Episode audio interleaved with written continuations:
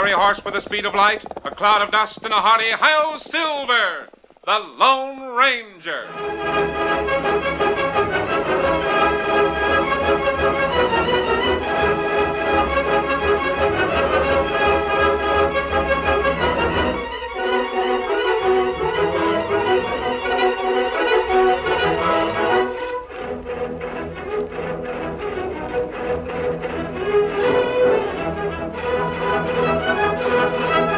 With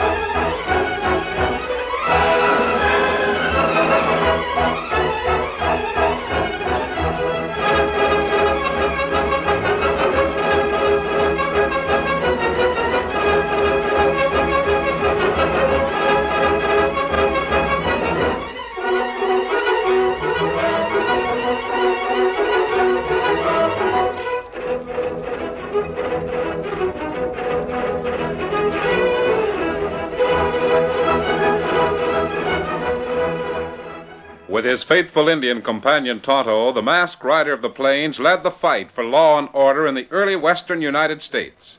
The stories of his strength and courage, his daring and resourcefulness have come down to us through the generations.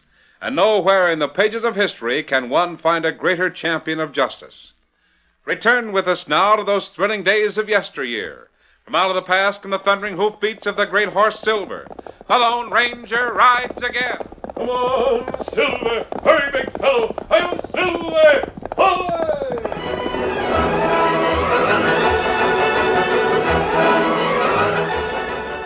Ever since he could remember, young Jim Farlow had been fighting his father's battles.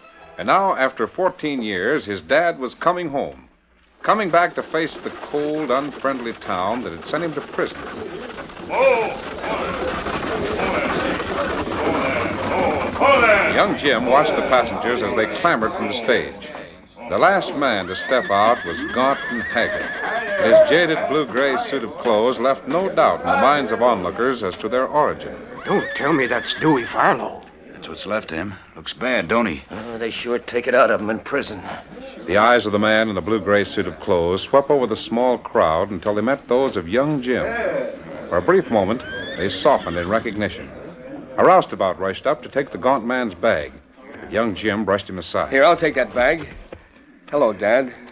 Jim, it's almighty good to see you, son. Come on. I got a room fixed up for you at the hotel. Wait. I'd, I'd like to go see her grave, Jim. All right, Dad. I knew you would. I had some fresh flowers made up this morning. We can stop and get them on the way.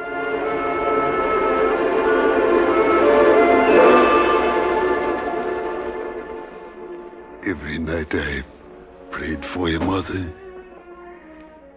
Jim tells me you always had faith in me. I'm back, Martha. And I'll do what I can to prove you was right. I. God bless you, darling. Come on, Dad. We'll see if we can prove it together.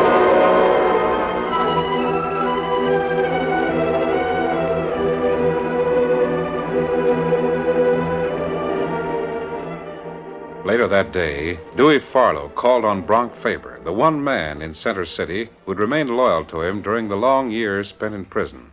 Young Jim was with his dad. Dewey, old man, what you need is some good outdoor exercise. Fresh air, plenty of good grub. You'll be a new man. Yes, I guess you're right, bro. And you won't get it hanging around a town like Center City. You ought to get out in the open, say on a cattle range or maybe mining. Uh, you and Jim decided what you want to do? Well, I sort of had a notion to get the kid here and move on. But Jim wants to stick right here. Got your mind set on that, huh, kid? No sense running away from things, Bronk. Someday this town is going to get down on its knees and apologize for what it did to my father. When that happens, I want to be here to watch. Hmm. Here. You take this, and if you need Now, more... wait, Bronk. Me and the kid'll make out all right. Here's five hundred dollars. I ain't giving it to you. It's more like a loan. You pay it back when you're ready. And meanwhile, there's something you better know. Eh? There's a stranger in town. Calls himself Tom Brackley. He's been hanging around three or four days now. What about him? Well, I happen to know he's a government detective, Dewey. You see, there was about $40,000 from that bank robbery that never was found. You mean to So say they that... figure I'm going to make a beeline for a hideout someplace and show 'em where the money is. That it? Well, you can put two and two together. I just thought I'd tell you. Much obliged. Come on, Jim. Better be getting over to the hotel. Thanks for the grub stick, Bronk. I wasn't expecting anything like that. Well, that's what friends are for, to help each other when they need it. Adios, amigo. You take care of yourself and keep in touch with me, you hear? Yeah. All right, Rance, come on out.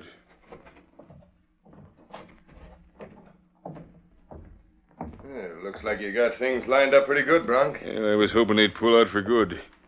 But, well, if they're going to stay on in Center City, there's only one thing to be done. I'm wondering what Dewey Farlow would say if he knew that his great, big-hearted friend Bronk Faber done the job that sent him to prison. That's a chance we ain't going to take. First, I never thought he'd come out of that prison alive, but he fooled us. He ain't too much alive at that. Well, too much to suit me. I want you to get busy. You can drop a couple of hints around the street that this fellow Brackley is a government man, see? And let it be known Dewey Farlow knows it, see? Yeah, sure, I get it. Then if something should happen to Mr. Brackley, Well, there ain't no if about it. Something's going to happen. And then Dewey Farlow ain't going to be around no more. Now, you clear out of here and get busy.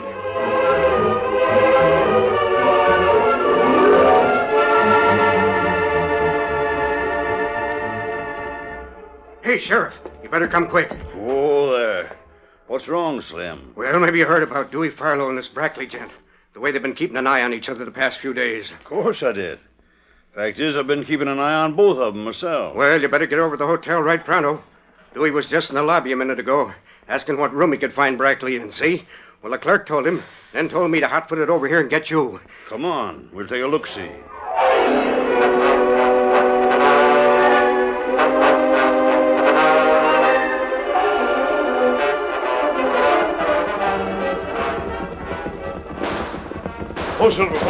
boy. Hold down, hold easy now. Oh, fella. Get your horses back off the trail. Hurry, Dan. Yes, sir. Come on, Victor. Come, Scout. Here, Silver. Easy, boy. Rider come plenty fast. That's an awful crowd chasing him, whoever he is. Do you suppose he's an outlaw? Hard to tell what the man is running from. One thing is certain. Those men chasing him are part of a lynch mob if I ever saw one. What do you do, Kemosabe? Uh, He's a young fellow, hardly more than a boy. Quickly, Tonto, back here. When he hits the bend in the trail, I'll take him from the saddle. You see that his horse keeps going. Ah. We have to be plenty fast. Posse not far behind. That horse is scared enough. He'll keep going. The time they find their mistake, we'll have the boy away from here. Here he comes. Come on, Silver. Now, I got him, Tonto. Hey. Get out there. Get out. Let me go, you sneaking sidewinder. Hurry, Tonto. Back out of sight and be Hey. quick. Over, Silver. Steady, Silver. Steady, boy. There you are. Oh. Just who in the blazes are you? Where do you stand in this game? We're not certain just yet. If you've done nothing wrong, we're on your side. You are, huh? Well, I just killed the man that needed killing, see? I've got my own ideas about what's right and what's wrong. As soon as that trail straightens out up ahead, those men will discover their mistake, and they'll be coming back. Come on. My horse will carry double. We'll get you out of here and then listen to what you have to say. Yeah? Why should I say anything to you? Why should I go making a powwow with a bunch of outlaws? Because we've just saved your neck from a lynch mob. We don't intend to see you lynched or shot down until we know the reason. Now, hurry. Give me your hand. All right. There you are. Play your game for now. But don't be getting any ideas about me joining up with no owl hooter, see? Let's because... go. Tell us your story later. Come on, Silver. Get him up, get up.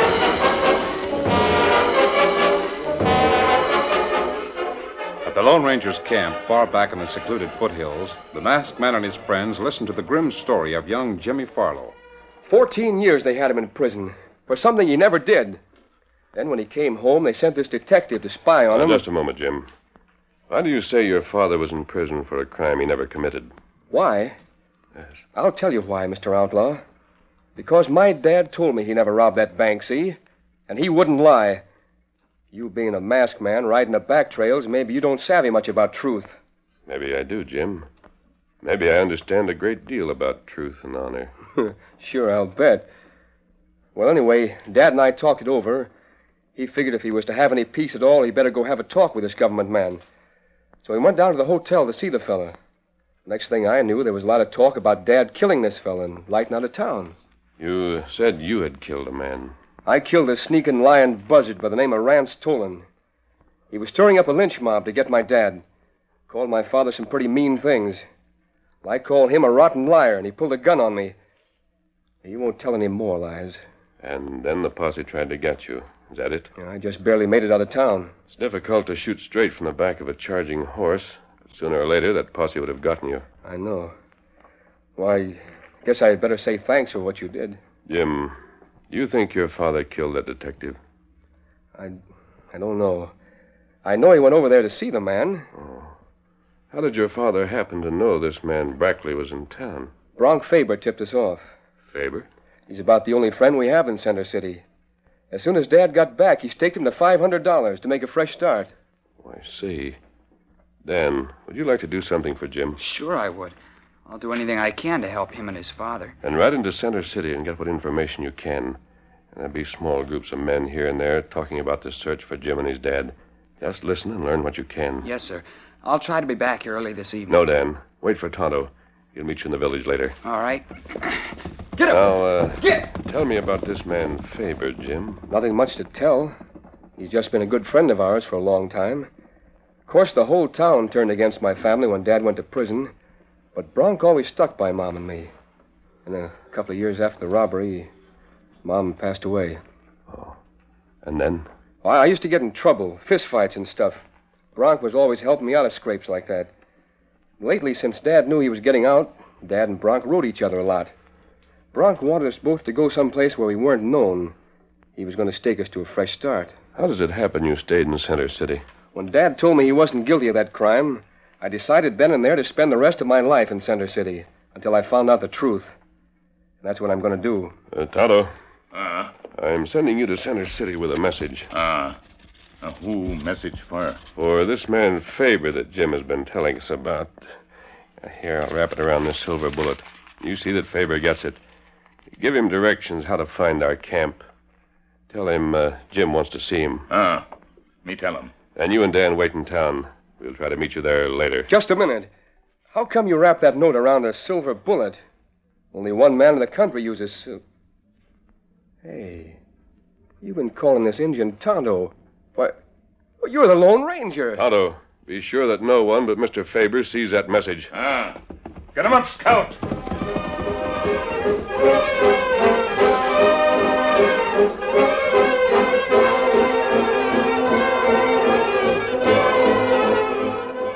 A few hours later in Center City, Bronk Faber was speaking to a group of hard faced men in his office. Now, listen to me.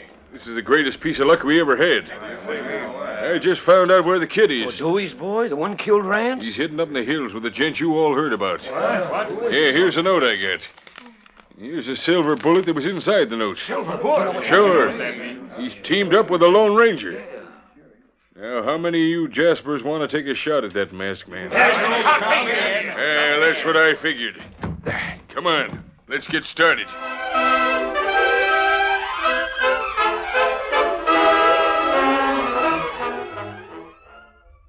The curtain falls on the first act of our Lone Ranger story.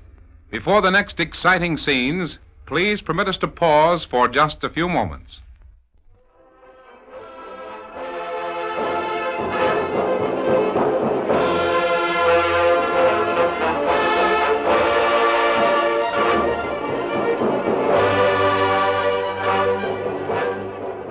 Now, to continue our story. In the Lone Ranger's camp, the masked man had listened to the story of Jim Farlow concerning his father, Dewey Farlow, and their mutual friend, Bronk Faber. Then Tonto had been sent to Center City with the Lone Ranger's message to Faber. I guess I'm a pretty lucky fella after all, even though I am up to my ears in trouble. How do you mean, Jim? Well, not many folks can have friends like I got. With you and Bronk Faber helping, I'm beginning to hope that things will turn out all right for Dad and me after all. I hope we have a chance to justify the splendid faith you've shown all these years in your dad. Oh, now let's get busy. Give me a hand to pack these things. We're moving. Moving? But what about. You sent your friend Tonto, told him to send Bronk Faber out here. We were supposed to wait and see him. Yes, I know. And if your friend Faber shows up alone, we'll meet him here. If he shows up alone. But why shouldn't he? You don't think he'll tell somebody else about this place, do you? Jim, I spent a number of years on the trail. In fighting crime and lawlessness along the frontier, I've made many, many good friends. Also, I made a lot of enemies. Sure, I can understand that. And you can understand why I never take chances on an ambush if I can help it. Here, help me gather these things. We're going to move well back in the brush. And we'll go to a place where we can watch this campsite. If your friend shows up alone, we'll come down and talk with him.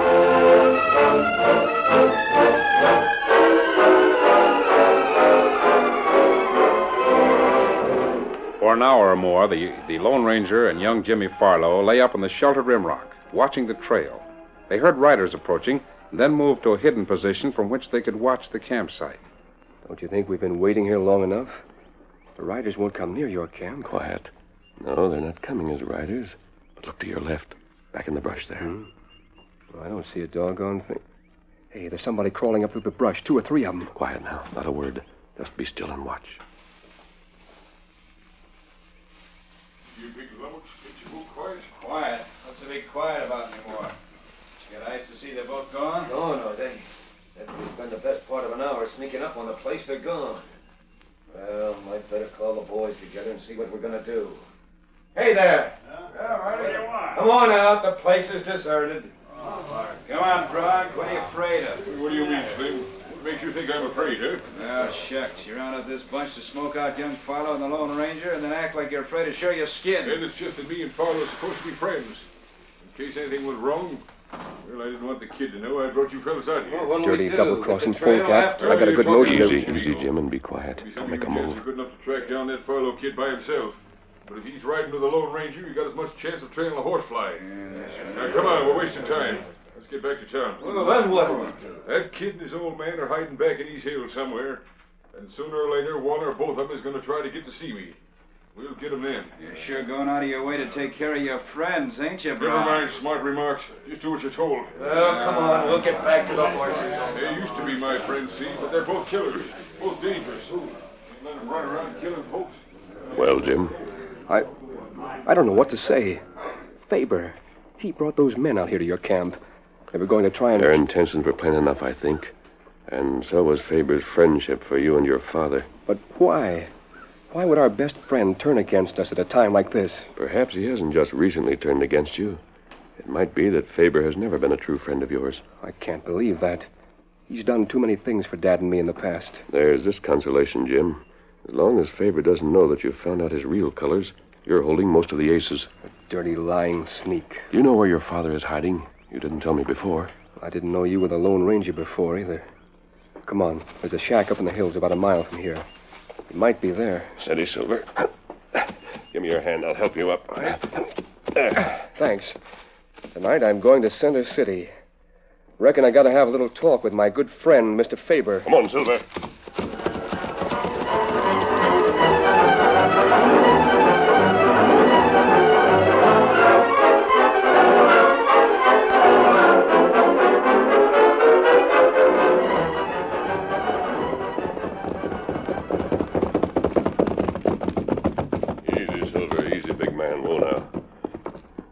Place? That's the place. That's where I was heading for when you stopped me. You'd never have made it, Jim. Not with that posse throwing lead at you as they were. Mm. Come on. Steady, big fella.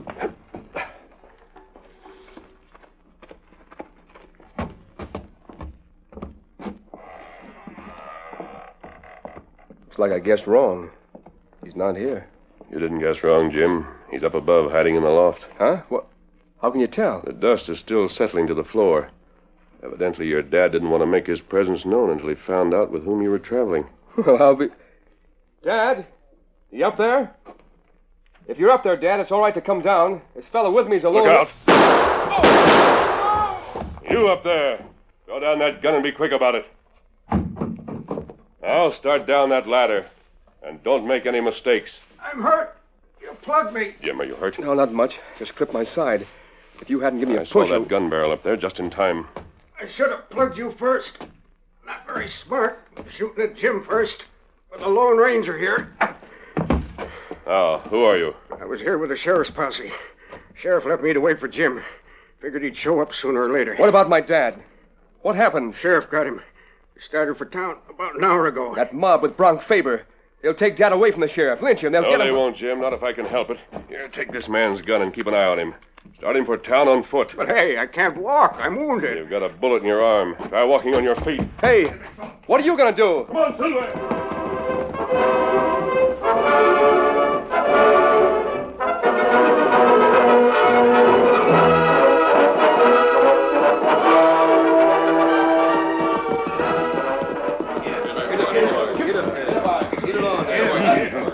Sheriff, I told you a dozen times I never shot that government fella. Then what'd you light out for? You don't talk sense. Fourteen years ago, I might have tried talking sense. Now,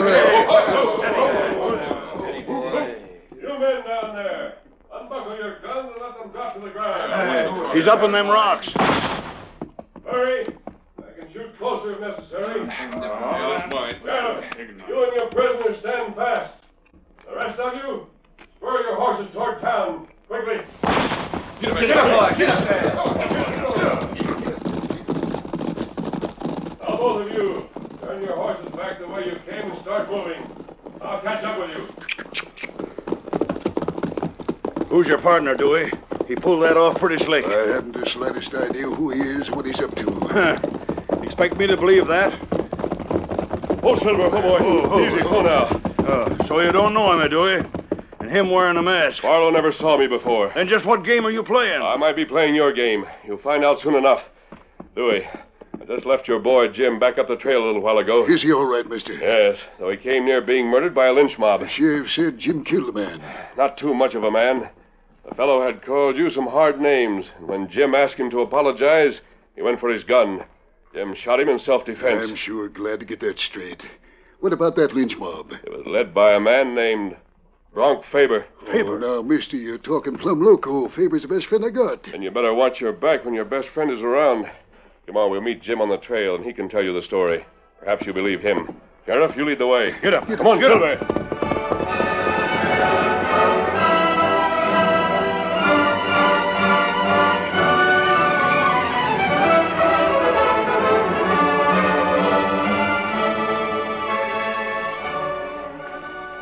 That night, after many unaccustomed hours in the saddle, Bronk Faber turned wearily up the walk to the well furnished home he shared with his wife.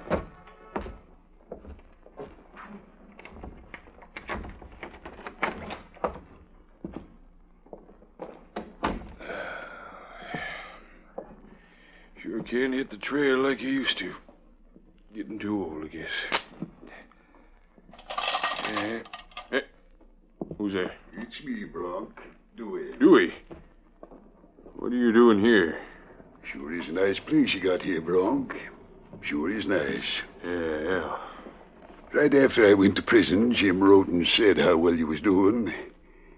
How you had bought out the freight company and the hotel, and pretty soon you just about owned the town. Just what are you driving at, Farlow? Me? Shucks, I was just thinking out loud, Bronk. Just thinking what a plumb lucky gent you always been.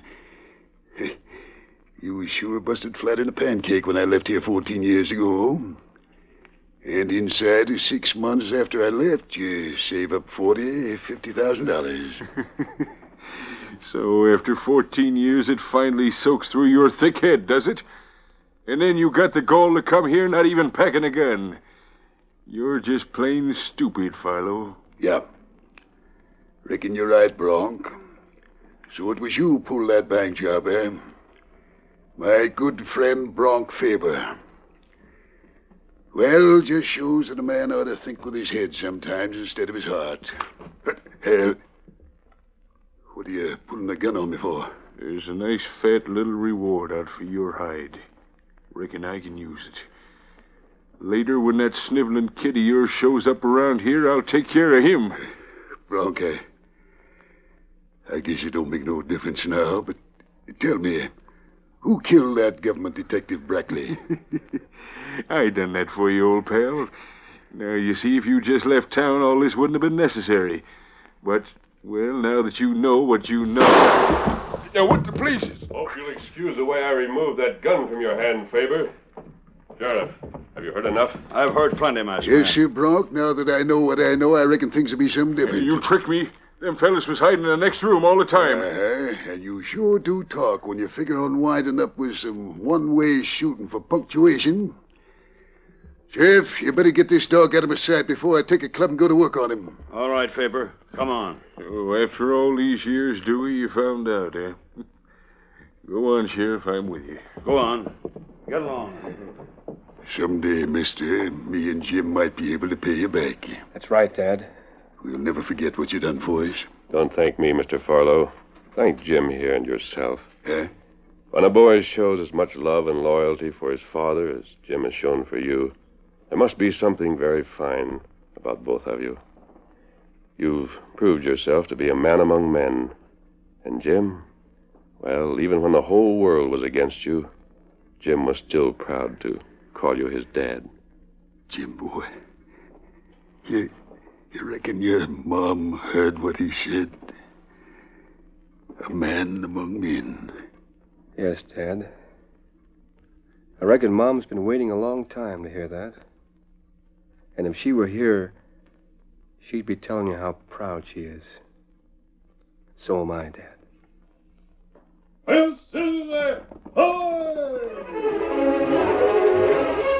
The